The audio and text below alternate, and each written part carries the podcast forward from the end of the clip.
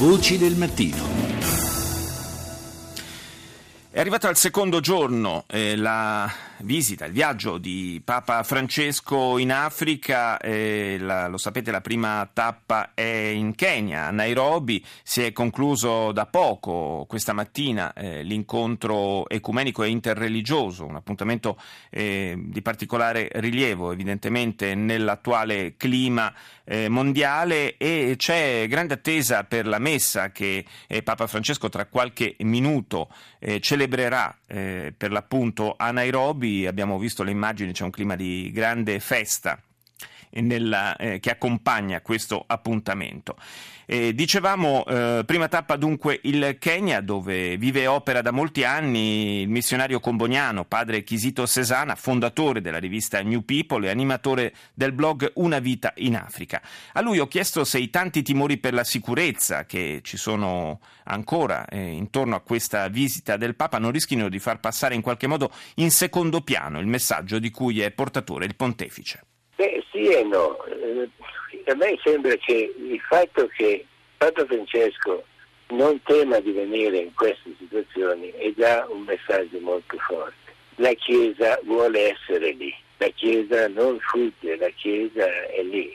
Io ho i miei confratelli in Sudan, sono stati lì durante tutta la guerra, ho i confratelli in Repubblica Centroafricana che sono stati per, per due settimane sotto assedio nella loro missione, ma nessuno di loro pensa mai di voler andare via.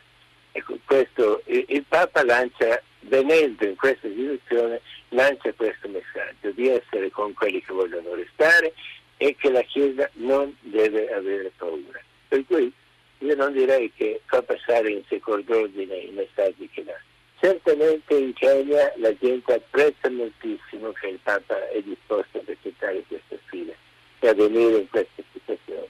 In questi anni eh, le chiedo di aiutarci un po' a, a, capire come ha visto cambiare il Kenya. Il Kenya è cambiato enormemente, già per dire visivamente nell'88 eh, Nairobi era una grossa città di provincia Oggi è una metropoli, oggi è una città di, di 6 milioni di abitanti dove non si dorme mai, dove c'è un centro che è sfavillante, che sembra una grande metropoli americana e però dopo dove c'è, c'è rimasto una sacca di povertà, una sacca notevolissima perché almeno il 50% della popolazione di Nairobi vive ancora in baraccopoli, in situazioni estreme e quasi disumane.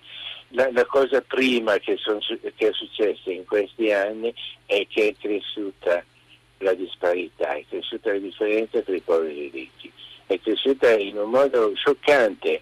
Eh, credo in, po- in poche città al mondo si veda questa differenza in un modo così scioccante come Nairobi.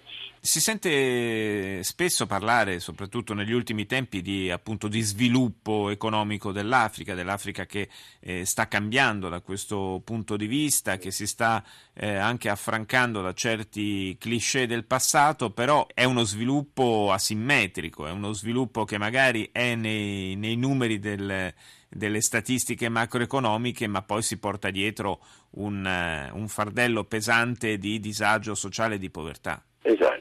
Eh, la corruzione, per esempio, è il fenomeno che emerge a Nairobi e che fa capire come ci sia questa sperequazione. Tra l'altro il presidente del Kenya due sere fa ha cambiato il governo licenziando sei ministri proprio per le accuse di corruzione. Ai tempi vecchi della dittatura di Moi negli anni 80 e 90 c'era una corruzione centralizzata. Oggi abbiamo un sistema corruttivo generalizzato, decentralizzato. Anche nelle città di provincia è arrivata la corruzione, quindi la corruzione è diventata un sistema di governo.